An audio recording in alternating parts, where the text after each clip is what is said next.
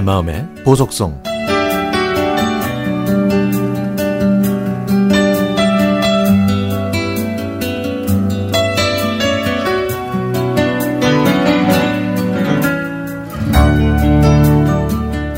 새 학기가 되어 활짝 열린 교문으로 등교하는 아이들을 보고 있으면 저의 초등학교 시절이 떠오릅니다.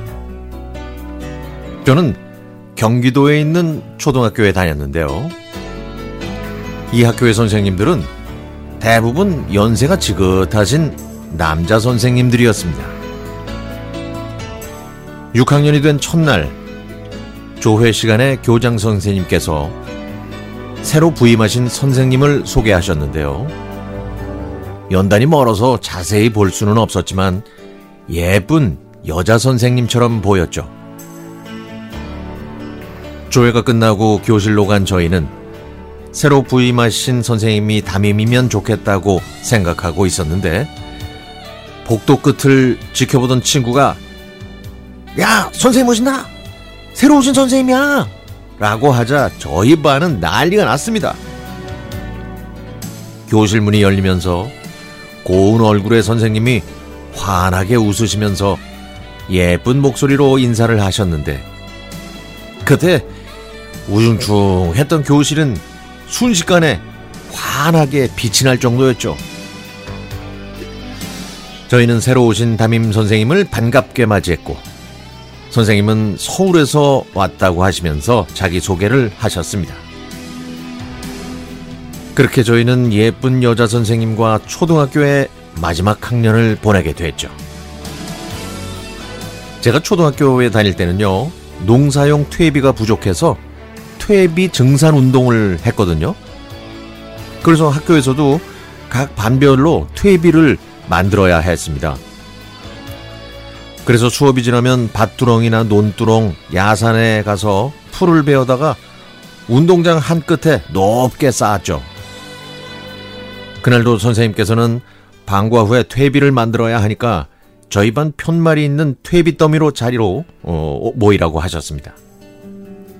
저희는 낫을 들고 논두렁과 밭두렁을 다니면서 열심히 일을 했던지 했더니 선생님께서는 저희가 안쓰러웠는지 반장한테 음료수를 사오라고 하셔서 나눠 마시곤 했습니다.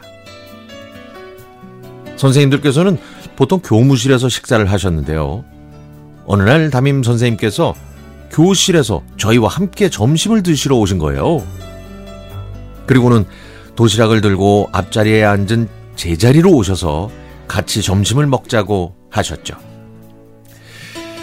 저는 제 도시락 반찬이 창피해서 그 자리를 피하고 싶었지만 선생님께서는 아랑곳하지 않으시고 제 앞에 앉으셔서 선생님께서 가져오신 반찬통을 펼치셨는데 와 제가 먹어보지도 못한 소세지와 햄이 들어 있었습니다.